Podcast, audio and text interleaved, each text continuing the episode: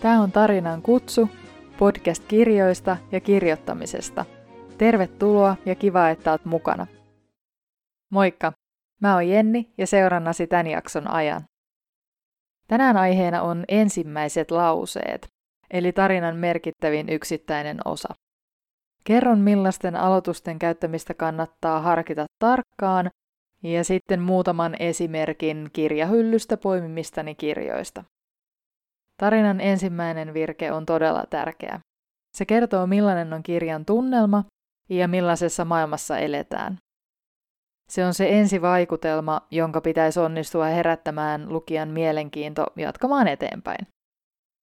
Mä teen kirjastossa joskus sitä, että luen kirjojen ensimmäisiä lauseita ja sen aloituksen pohjalta päätän, että onko tämä sellainen tarina, mihin mä haluan syventyä vähän paremmin. Toki mä luen aina myös takakannen, mutta jos se ei ihan vielä vakuuta, niin sitten mä aina menen sinne ensimmäiselle ja sivulle ja katson, että miten se alkaa. Kuten kaikessa lukemisessa, niin tässäkin henkilökohtaiset mieltymykset vaikuttaa vahvasti sitten niihin syntyviin ajatuksiin ja, ja miten tietenkin sen ensimmäisen virkkeen kokee. Oman kirjoitusharrastuksen takia olen lukenut netistä sitten paljon erilaisia vinkkejä siitä, mitä kannattaa ja toisaalta mitä ei kannata tehdä. Seuraavaksi viisi sellaista kohtaa, joiden kanssa on samaa mieltä siitä, miten tarinaa ei pitäisi aloittaa. Ensimmäisenä on heräämisellä tai herätyskellolla aloittaminen. Jos päähenkilö herää siihen, että lohikäärme puree sen varvasta, niin siinä vaiheessa aloituksen sävy on jo ihan erilainen. Mutta muussa tapauksessa, jos mennään sen arkisemman kautta, niin heräämisellä aloittaminen saa vaan haukottelemaan. Helposti siinä kirjoittaja ehkä ajattelee, että tarinan pitää niin sanotusti alkaa alusta, vaikka lukijaystävällisempää on aloittaa silloin, kun jotain alkaa jo tapahtua. Ne tarinat, joita mä kirjoitin lapsena ja teininä, niin niistä varmaan viisikymmentä prosenttia alkoi herätyskellosta tai auringonpaisteen osumisesta silmiin tai jostain muusta, mutta lähtökohtaisesti jollain tapaa aamusta. Ja toisaalta sitten kun on koululainen, niin sehän on ihan loogistakin, että päivä alkaa siitä aamusta tai kouluviikko alkaa aamusta, niin sitä ajattelee, että tarinankin pitää alkaa siitä. Ja usein näitä heräämisiä seurasi sitten vielä hampaidenpesu ja aamiaisen syöminen ja vaatteiden päälle laittaminen ja tavallaan se koko repertuaari ennen kuin päästään sitten ovesta ulos ja sinne, missä sitten lopulta alkaa tapahtua. Tämän jatkona sitten toinen kohta on tavallisen päivän kuvailu. Et juurikin niin kuin tässä heräämisessä, että jos kuvaillaan tavallaan ihmisen perustoimintoja ja miten se pukee vaatteet päälle, jos siinä ei tapahdu mitään tai siinä ei kerrota mitään tarinalle merkityksellistä, niin lähtökohtaisesti lukijaa ei kiinnosta se arkipäiväinen asia, koska ei se ole sen takia sitä kirjaa lähtenyt lukemaan, vaan juuri se, että mitä sen arjen keskellä tapahtuu, että miksi sen päähenkilön elämä muuttuu ja miksi sitä tarinaa ylipäänsä kerrotaan. Kolmas kohta on taustatiedot. Ja tässä kohtaa ehkä pikemminkin koko se ensimmäinen luku. Eli ei kannata tunkea kaikkea sitä taustatietoa ja maailmanrakennukseen liittyviä yksityiskohtia niin sanotusti infodumpiksi, koska parempi on ripotella niitä sitten sinne tänne, jolloin lukijankin on helpompi ottaa se tieto vastaan. On sortunut tähän itsekin ensimmäisen kässärin, varmaan ensimmäisessä tai toisessa versiossa, ja musta tuntui vahvasti siltä, että nyt kun mä oon niin paljon käyttänyt aikaa tähän taustatyöhön, ja mä oon nyt miettinyt, että millaisessa maailmassa nämä elää, niin totta kai koko historia pitää kertoa heti. Sitten mun neljäs valinta on hahmon liian tarkka esittely. Eli jos ihan alkuun heitetään kaikki nimet, ulkonäöt, iät, ammatit, mitä näitä nyt on, niin ei se mun mielestä oikein toimi. Koska päästään taas siihen, että se, että sä tiedät kuka se henkilö on, niin se ei vielä kerro, että onko sen tarina kiinnostava. Ja tässäkin parempi vaihtoehto on se, että tiputtelee niitä päähenkilön tietoja sitten pikkusen myöhemmin ja vähän kerrallaan, nimenomaan sen jälkeen, kun se varsinainen aloitus on tehty ja lukija on jo mukana. Tästäkin siis on oma esimerkki.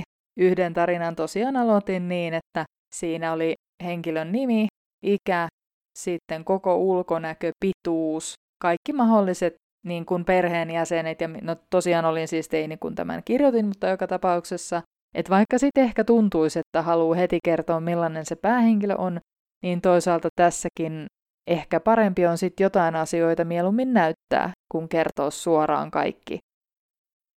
Ja viides älä aloita näin kohta on unella aloittaminen.